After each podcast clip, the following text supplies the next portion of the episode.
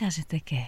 Etsii syötävää, silloin keitin vettä tai jotakin siinä. Keitin vettä. No varmaan kato, kun tässä on ollut viime, tai pesuvettä, astioiden pesuvettä. Viime yönä on ollut kaksi henkeä yötä tässä Pajupuron autiotuvalla ja ne on lähteneet aamulla ja silloin sitten vettähän tuohon on nakattu ja, ja, ja niin kuin näet, niin se on tuo päästäinen tuossa pyörinyt aika paljon tuon, tuon ympärille ja varmaan se ruokaa siitä etti.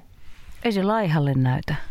Ei, hyvin pullea tuommoinen ja tuota, hyväkuntoisen näköinen.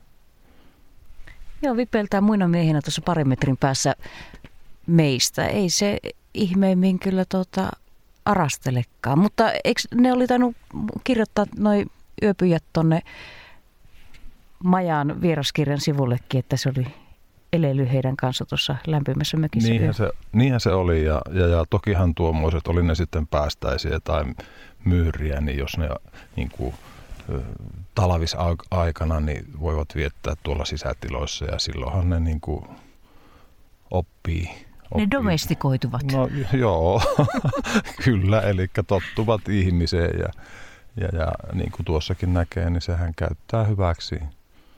Siellä on varmaan jotakin ruoanjäämiä siinä pesuvedessä sitten ollut astioiden pesuvedessä. Miten se sanoi likaiseksi tuon hangen? Onko se itse myysynyt jossain nokisessa paikassa? Ää, ei varmaan, kun siinä on ollut katos siinä, kun, kun tuota pesuvettä on tuohon nakattu, niin jotakinhan siihen, siihen on jäänyt ja se, se roskaa ja, ja, ja likaa. Ja ne on sitten tuolla kuukkelit, kun on tyypillisiä retkeilijöiden seuralaisia tulee kädestä syömään, niin onko Pekka kokemusta, että onko päästäisiä ruokkinut kuinka lähelle? En ole päästäisiä ruokkinut, mutta tuli tässä mieleen, että viime talvena näin, kun kuukkeli otti päästäisen, kun se oli tullut mm. tuota, hangen alta esiin ja, ja, ja, ja totta kai se kuuluu niin kuin kuukkelin ruokavalioon, luonnolliseen ruokavalioon. Me ollaan Pekka Veteläisen kanssa tultu huoltoreissulle tänne Korouomalle. Tämä Pajupuro autiotupa, eikö se ole ainut autiotupa täällä Korouomalla retkeilijöiden käytössä tällä hetkellä? Kyllä, tämmöinen vapaa. Eli autiotuvathan on meillä niin kuin auki, auki olevia tupia, joita ihmiset voivat sitten vapaasti käyttää omilla, omilla retkillään niin tuommoisen vuorokaan yhden, kahden yön yöpymisen ja sitten jatkavat, jatkavat matkaa. Voi vaikka kurkata tänne vielä sisäänkin, vaikka pantiin ovi säppi, mutta tota, aika tyypillinen tällainen vanha hirsipirtti. Onko tämä Pekka ollut täältä, täällä alun pitäenkin vai siirretty jostain tänne? Tämä on vuonna 1970 tehty tähän, että ihan näitä retkeilytarkoituksia varten metsähallituksen toimista. Eli täällä Koroomallakin on todella retkeilty jo pitkään, mutta on tämä tietenkin tällainen poikkeuksellinen paikkakin. Joo, joo. Eli tämähän oli tämmöinen eri, erityisalue, eli luonno, luonnonhoitometsänä ja tämmöisenä sitten käsitelty jo viimeiset 50 vuotta metsähallituksen omissa, ei niin kuin varsinainen suojelualue, joka tästä sitten on vasta tehty tuolla 80-90-luvun taitteessa. To, tosi tyypillisen näköinen autiotupa. Pikkunen, eikä nyt ihan mitenkään pienimmästä päästä toki tämäkään. Siisti. Laverit ja kaminat ja pöytä ja on jotkut lumikenkäilijät yöpyneet viime yön, niin ihasteltiin tuossa jo, että oikea oppisesti jätetty puutkin seuraavalle.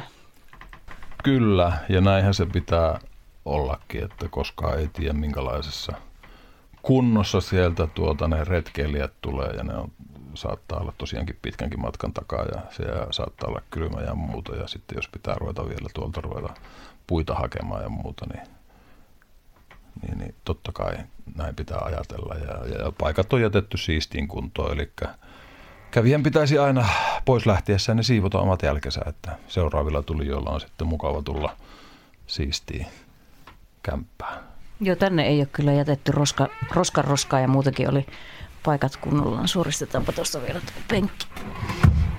Niin on vimpan päälle. Joo. Pro-omalla tehdään ää, tänä talvena, tänä vuonna kävijätutkimusta ja, ja tuotiin tänne noita kävijätutkimuslomakkeita. Toivotaan, että retkeilijät kertosivat kokemuksensa alueesta ja siitä, että mitä, minne suuntaan kenties he toivoisivat tätä kehitettävän.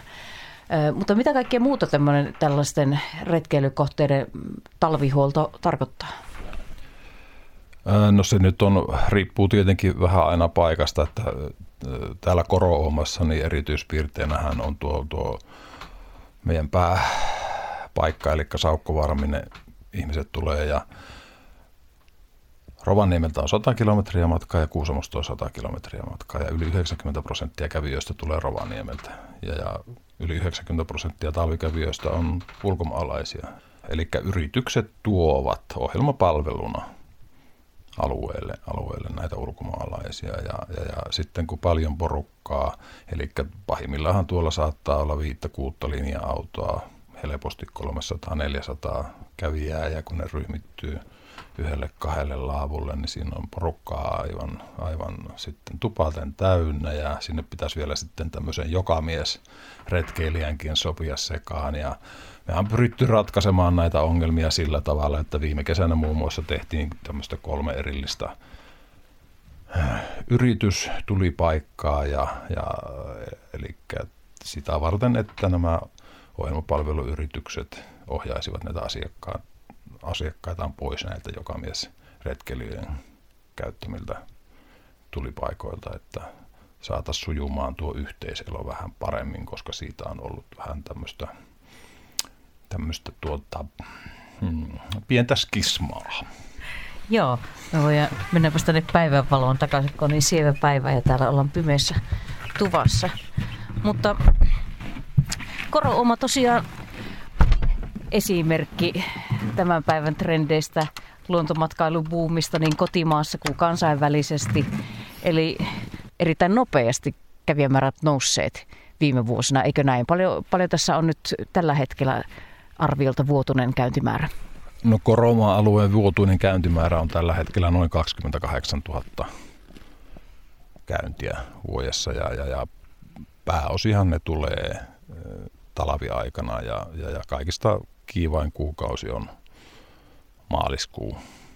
Et silloin, silloin käy tuommoinen 7-8 tuhatta kävijää, kävijää helposti helmikuu on sitten toiseksi vilkkain ja sen jälkeen sitten heinäkuu ja syyskuu. Ja syy tähän talvimatkailuun niin on sitten aivan ilmeisesti tämä korooman erikoinen, erikoinen luonto ja, sen, ja se, miten se niin ilmenee näinä, muun muassa näinä lukuisina jääputouksina, joita, joita tässä nyt sitten on. Eli meillähän on 2015 aukastiin tuommoinen koronjää talvi, talvireitti, eli 5 kilometriä pitkä reitti. Ja sen varrella on sitten riippuen talvesta niin 5 tai 6 suurinta noista korooman jääputouksista, ja ne ovat todella komeita. Tästä on tosiaan aikojen saatossa tullut suojelualue. Mikä tässä Korooman luonnossa noin pääpiirteiltä on, niitä seikkoja, jotka, jotka tästä ovat suojelualueen tehneet? No kun täällä on näitä pystysuoria kaljoseinämiä ja sitten nämä on ö, vuosisatojen vuosituhansien kuluessa rapautuneet. Sitten näiden jyrkkien kaljoseinämien alle on ö, rikastunut tämmöinen, eli ravinteita irtoaa sitä kaljosta koko ajan ja, ja, ja, ja sitä kautta sinne tulee otolliset kasvuympäristöt tämmöiselle hyvinkin rehevän tyypin lehtokasvustolle. Ja, ja äh, tässä on kolme eri pien, pienempää aluetta, jotka on lehtojen suojeluohjelma kautta suojeltu ja sitten on suurin osa alueesta on vanhojen metsien suojeluohjelman kautta suojeltu. Tokihan täällä on sitten vielä myöskin, että tällä hetkellä varsinkin sitten nyt viime, viimeisen kymmenen vuoden aikana, niin tänne alueelle on, on, on, on, on sitten palannut muun muassa muuttohaukka kaljopesintöineen. Eli, eli alueella pesi muutamia pareja kaljo, kaljopesintöjä ja, ja, ja se on todella, todella miellyttävää, että muuttohaukka on palannut vuosikymmenien tauon jälkeen tänne takaisin.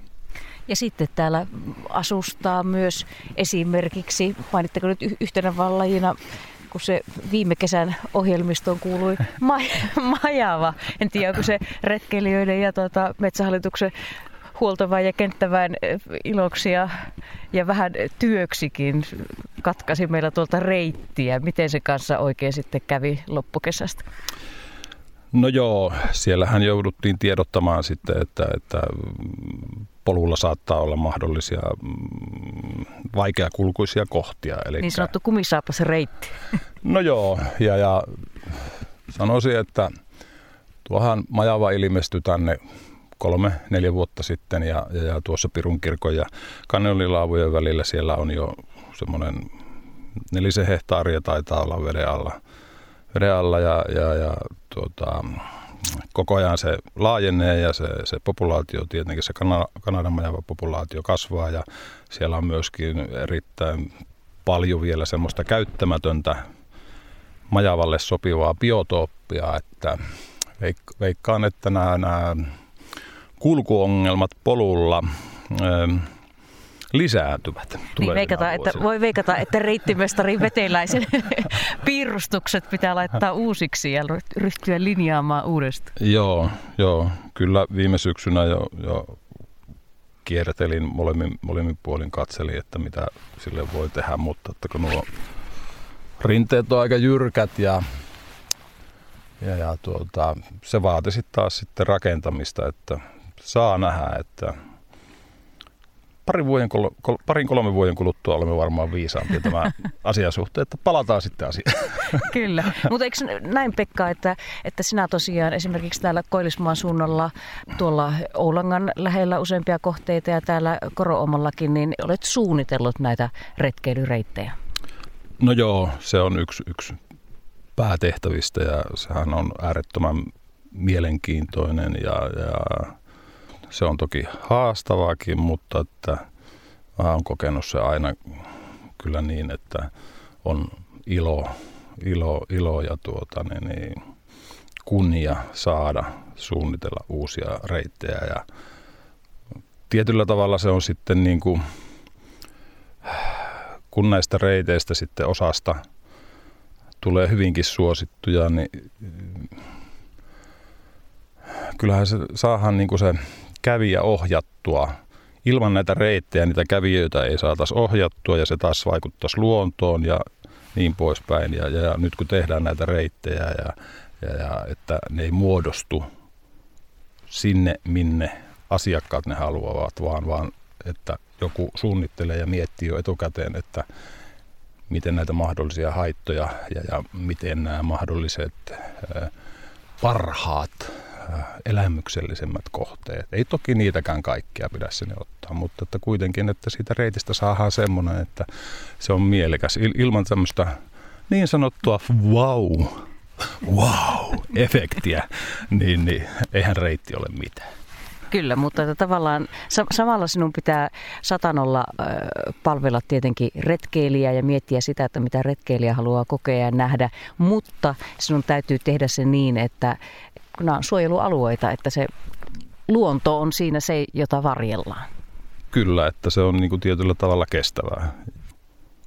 Pitäisikö meillä lähteä kurkkaamaan tuonne toiselle puolelle jokkeen, että päästäisikö me näkemään vähän lähempää tälläkin kertaa noita jääputouksia ja sitten päästäisiin puhumaan siitä Korouoman niin kruunun jalokivestä. Mennään ihmeessä ulkoruokinnassa korouomalla.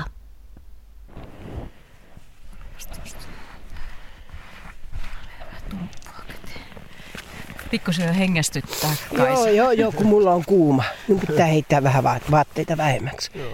Meillä ei olekaan niin kylmä päivä tänään, kun ollaan täällä Koro-omalla. Törmättiin Kaisa ja Veijo.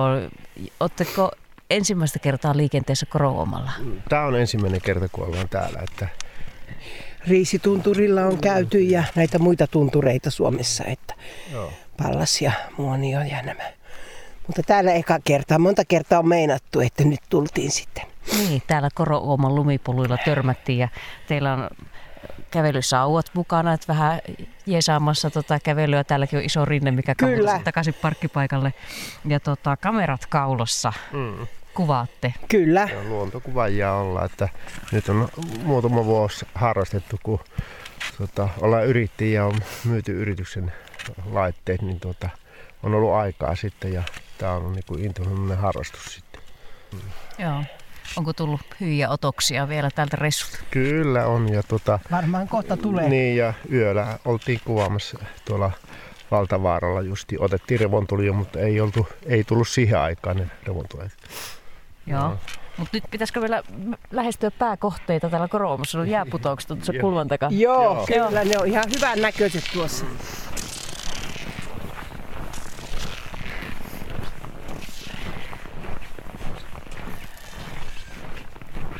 Siinäpä ensimmäinen. Joo.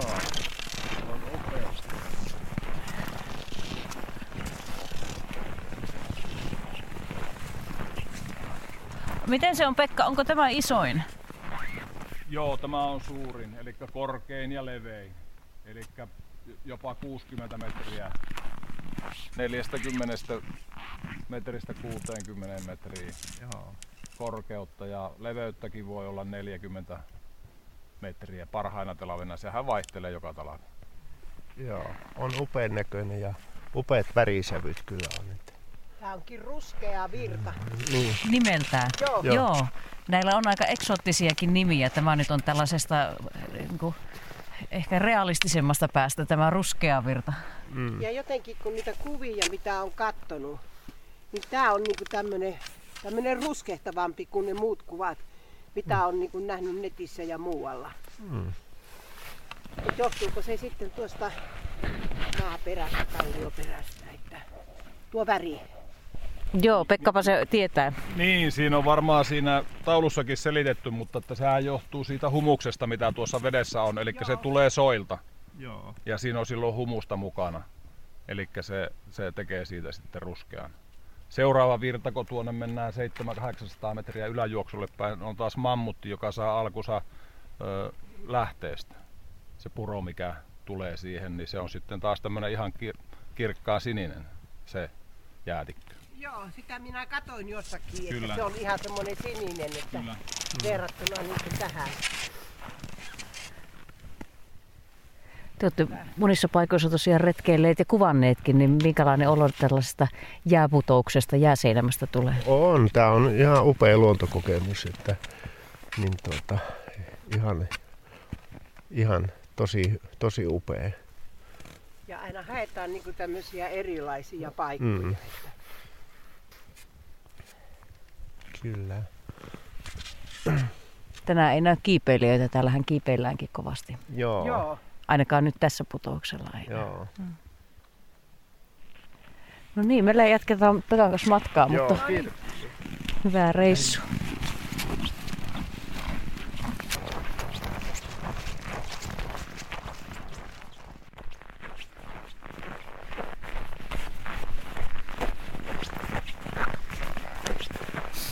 Jaha, sä voit vähentää vaatetta. Mm. Kuinka monta kerrosta on liikaa? Tämä, tämä olisi sopiva, mutta nyt joutuu tämä laittaa. Tässä on marssittu peräkanaa tuota ensimmäiseltä putoukselta eteenpäin. Jotakin satoja metriä. Täällä tulee sitten tämä seuraava mammutti. Tässä on kyllä aivan upea tuo väri, tuollainen turkoosin vaaleansininen. Joo, niinhän se on. Ja niin kuin edellinen oli se ruskea virta, jossa se ruskea väri johtui siitä humuksesta, kun se soilta lähtee se vesi ja, ottaa sieltä mukaansa sitä humusta, niin sitten se on myöskin sen värinen se virta. Ja siitä se on sen nimensäkin saanut. Ja tässä sitten taas tämä lähtee tuolta Vohovaaran puolelta ja lähtee, lähteestä pääasiassa tulee tuo vesi. Eli näkyy kuinka kirkasta ja puhasta se on tuo vesi. Ja siitä se tuo väri johtuu. Kyllä, kyllä. Jos Pekka ajatellaan, ennen kuin mennään tarkemmin näihin jääputouksiin, niin tätä, tätä koroomaa noin kokonaisuutena ensinnäkin. Mikä se oli? Mä oikein, mä oikein tota, kirjoitin ylös. Ylös se hieno sana, mikä, mikä tästä oli. Ruhjelaakso. Mm. Että me ollaan nyt Ruhjelaaksossa, mikä kuulostaa näin niin kuin humanistille aika runolliselle ja kuvannollisellekin ilmaukselle. Niin, melkoinen ruhjehan tämä on maaemon herkässä pinnassa. Niin. Satoja miljoonia vuosia vanha ruhjelaakso ja, ja, ja, ja, ja tämä on sitten ö, nyt näillä keskiosillaan, missä ollaan, niin, niin tämä on säilynyt näiltä osin niin kuin kaikista eniten alkuperäisimmässä muodossaan. Eli kun nyt jos ajatellaan esimerkiksi taas tuota yläosaa, niin siellä on sitten jääkausi täyttänyt tätä ruhjelaaksoa niillä, niillä veden kuljettamilla massoilla, eli siellä on soraharjoja ja niin poispäin. Mutta tässä keskiosalla niin sitä on hyvin vähän, muutamia pieniä patteja, että tässäkin on vesi virrannut, mutta että se on täyttänyt tuolta yläosasta ja myöskin sitten taas tuolta alaosastaan, kun mennään kohti Kemijokea, niin sieltä se on myös täyttänyt. Että. Mikä tämä Korouoman historia olikaan sitten, ajatellen sitä, että se on tullut tällaiseksi retkeilykohteeksi ja suojelualueeksi? No täällähän on niin tässä Korooman alueella, nuokin mistä tultiin alas tuolta Saukkovaarasta tänne, niin täällähän on 1800-luvun viimeisenä vuosikymmenenä niin aloitettu tämmöiset kaupalliset hakkuut. hakkuut ja silloin on tehnyt, tehty tuommoisia öö, hevosteitä. Siihen aikaan kaikki puutavara kuljetettiin hevosteille ja sitten me on käytetty näissä poluissa ja niin kuin tässä korojäälläkin sitten hyväksi näitä silloin jo yli sata vuotta sitten tehtyjä tehtyjä polkuja, teitä ja, ja, ja, ja varsinaisia retkeilurakenteita, merkittyä reittiä 60-luvun lopulla on sitten. Että Metsähallitus omalla päätöksellään silloin 5-60-luvun 50-luvun, 50-luvun lopulla oikeastaan niin tehnyt, tehnyt sitten tämmöistä omaksi luonnonhoitometsäkseen tämän, että, että, että sanotaanko nyt niin, että aika mahdotontahan tätä olisi niin kuin täältä uoman pohjalta hakatakaan. Että. Niin, johonkin aikaan on vielä ajatellut, että mikäpä siinä ei ollut hevosillakaan ihan helppoja homma. Niin, kyllä, kyllä ja, ja, ja, ja, ja silloin on tuo 70-luvun, 60-70-luvun taitteessa on tuo reitti vajaa 30 kilometriä tuolta Koivukönkältä tuonne Lapiosalmeen sitten merkitty ja ja, Eli siinä on silloin kuljettu tätä kanjonin, kanjonin pohjaa, ruhjeen pohjaa. Kyllä, kyllä pitkin, pitkin uomaa. uomaa ja tuota, niin, niin, kun tuo joki vielä sitten poloveilee tuolla uoman pohjalla, eli tuo Korojoki, sehän on tuommoinen hyvin paljon meanderoiva, eli serpenttiini ja siis mutkittelee, kun sanotaan suomeksi niin, niin, niin, niin sitten siellä on myöskin joutu useita siltoja tekemään, että välillä mennään toiselle puolelle ja välillä toiselle puolelle, koska ö, joen uoma saattaa käydä niin kuin pysty suoraan kaljon juurella ja silloin se on niin kuin pakko siirtää polku taas toiselle puolelle, että päästään yleensä kulkemaan. Reittimestari haasteet on moninaiset, mutta kerroit minulle kerran, tai hyvin ynnäsit, että kuinka siinäkin reittimestarin ja reittisuunnittelijan arki on muuttunut tässä viimeisen 10 ja 15 vuodenkin aikana. Eli jos ajatellaan vaikka tätä koroumeista tosiaan, että täällä, täällä Laakson pohjalla on mennyt aikanaan se yksi reitti tuosta, jota on voinut kulkea päästä päähän. Äh, mutta nyt täällä esimerkiksi talviaikaan voi kulkea sitten tällaista patikoida talvellakin, tällaista rengasreittiä. Niin kuvailepa Pekka vähän, että miten, miten maailma on muuttunut tässä retkeilijöiden arki ja sitä myötä myös sinun työ? No joo, siis tuo rengasreitti ajatus, sehän varmaan tuli jo tuolla parisenkymmentä vuotta sitten, että kävijätutkimustenkin kautta osaltaan ja, ja, ja, ja, eli näiden pitkien yhteen suuntaan kuljettavien tai kahteen suuntaan, mutta että siis niin kuin pisteestä A lähtevien ja pisteeseen B päättyvien pitkien reittien suosio niin kuin tietyllä tavalla alkoi vähentyä ja ihmiset halusivat ö, enempi sellaisia päiväreittejä. Eli silloinhan on, kun ihmiset haluaa päiväreittejä, niin silloin on tärkeää, että siitä reitistä tehdään tämmöinen ympyräreitti, eli että ihmisen ei tarvitse tulla takaisin sitä samaa reittiä, vaan että se kierrätetään. Ja näitä päiväreittejä meillä sitten on tehty. Pituudet vaihtelee, riippuen aina tietenkin kohteesta, mitä, mitä siellä voidaan tehdä, mutta että viidestä kilometristä tuonne noin 15, joskus jopa pikkusen pitempiä, mutta että se alkaa se 15 kilometriä alkaa olla jo maksimi tämmöiselle päiväreitille.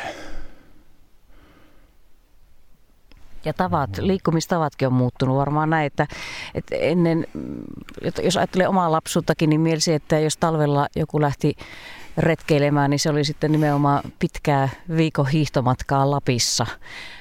Mutta nykyään mennään liukulumikengillä ja lumikengillä ja ihan patikoidenkin ja, ja fatbikeilla ja ties Joo. millä. Joo, 2000-luvun alussahan ne rupesi ensimmäisiä näitä lumikenkeilijöitä olemaan. Ja ihan talvella niin kuin jalkaisin kuljettu juuri missään. Sehän oli hiihtämällä. Mutta sitten kun nämä lumikenkeilijät rupesivat kiertämään meillä siellä sitä pikkukarhun kierrosta, niin sitten sinne mentiin myöskin jo ilman kenkiä ja nythän se on ollut jo toistakymmentä vuotta semmoinen, että ei siellä mitään lumikenkiä tarvii. Ja samahan on tässä koronjäällä, eli tämä on 2015 joulukuussa aukais, aika, aukaistu ja siitä asti tämä on ollut auki niin kuin läpi talven kuljettavissa ihan ilman lumikenkiä, koska tässä käy kuitenkin niin paljon niitä kävijöitä, että se polkeutuu se polku, eli tätä ei, näitä ei pidetä metsähallituksen toimesta tai kenenkään muun yrittäjän toimesta niin, niin kuin yllä, vaan, vaan ihmiset itse polkevat nämä polut tänne talvisaikana.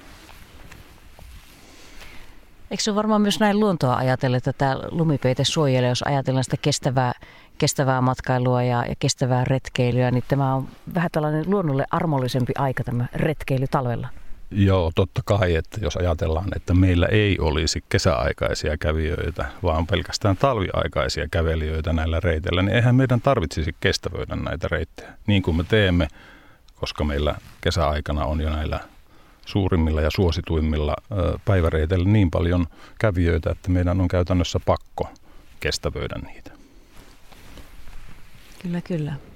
Mutta nyt mä jätin suustakin ihan muihin, muihin asioihin. Meillä piti varsinaisesti puhua näistä jääputouksista, jotka, jotka nyt on se juttu, mitä tullaan tänne katsomaan. Jos Kolille halutaan kiivetä huipulle ja nähdä se kansallismaisema ja, ja tota, Oulangalla halutaan nähdä ne jylkät, jylhät, jylhät näkymät, kun katsotaan sieltä korkealta kallion päältä joelle, Oulanka joelle, niin täällä halutaan nähdä nämä putoukset, jääputoukset. Kuinka monta näitä kaiken kaikkiaan täällä parhaimmillaan on? Riippuu talvesta, eli jos on kostea kesä ja kostea syksy, niin niitä voi olla pitkälle toistakymmentä, viistoista, jopa enemmänkin. Ja, ja, ja, ja sitten kuivan kesän jälkeen niin vähemmän. Kiipeiltävät putoukset vaihtelee kymmenen molemmin puoli, että näitä, näitä polun varrella olevia, nämähän niitä suosituimpia ovat ruskeavirta, jaska jokunen ja tämä mammutti, joita kiipeilläänkin sitten myöskin eniten. Ja, ja tämähän on nimenomaan tämäkin polku, tämä koro jää nimensä mukaisesti, niin sehän on tehty ihan sen takia, että tällaiset hienot jääputoukset, mitä näissä mittakaavassa, mitä tässäkin nyt on, niin näitä ei käytännössä Suomessa näin montaa, näin komeaa, näin pienellä matkalla, niin niitä ei ole olemassa. Ja, ja tämä on ainutlaatuinen jäätikkö polku täällä Suomen maassa. Tuossa edellisen putoksen kohdalla, kun hissukseen oltiin, niin sillä kuuli, kun puro lirisee tuolla jossain, vesi lirisee jossain tuolla maastossa ja varmaan tuolla jossain putoisten allakin. Tässäkin, jos ihan, ihan tosi tarkkaan kuuntelee, niin saattaa vähän kuulua jotain. Joo. Tässähän on tuommoinen rakkakivikko, eli, eli, tai siis lohkareikko, eli tuo Rotkolaakson seinämä erosion vaikutuksesta ja nimenomaan vesihän siellä tekee sitä tehtäväänsä, että kun se jäätyy tuonne kaljon pikku halkeamiin ja, ja, ja, ja tuota, laajenee sitten jäätyessään, niin sieltä sitten tippuu sitä kiven lohkaretta ja tuossahan se meidän etupuolella niin vesi kulkee noiden lohkareiden alla.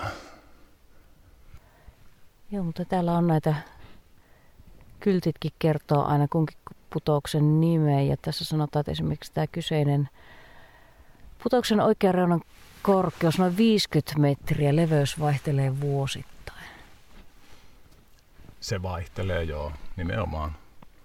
Vesi hakee joka talavi omat uomansa ja tekee siitä joka talvi vähän erilaisia. Näillä on aika hauskojakin näitä nimiä. Mä ynnäsin oikein joitakin tänne ylös nyt, kun sain tämän paperin kaivettua tuolta taskusta. Niin täällä on enkeliputous ja sikariporras, jäämorsian, revontuliputous, Jaska Jokunen. Onko sulla Pekka mitään käsitystä, että mistä nämä nimet tulee? No nämä putouksethan on niin kuin, ja tämä Korooman jääputous kiipeily niin on alkanut silloin 1980-luvun puolivälissä ja paikallisen Leo Määttälän toimesta. Ja silloin näitä on sitten muutaman vuoden kuluessa ruvettu kiipeämään ja, ja, ja, ja käyty läpi. Ja liekkö se ollut sitten niin, että se, joka on ensimmäisenä sen kiivennyt sen putouksen ylös, niin on saanut antaa sen nimensä. Ja heaven knows, että mitä kulloisenkin kiipeilijän päässä on silloin liikkunut, kun se on sen nimen antanut. Niin, se on vähän niin kuin Matti Vainaa vastasi, kun kysyttiin, että mikä se on miehellä mielessä, niin mikä se nyt sitten aina kullakin ollut mielessä silloin, että niin. jollakin Jaska Jokunen ja jollakin niin. Morsian. Ja, ja... A- aivan, aivan. Kyllä.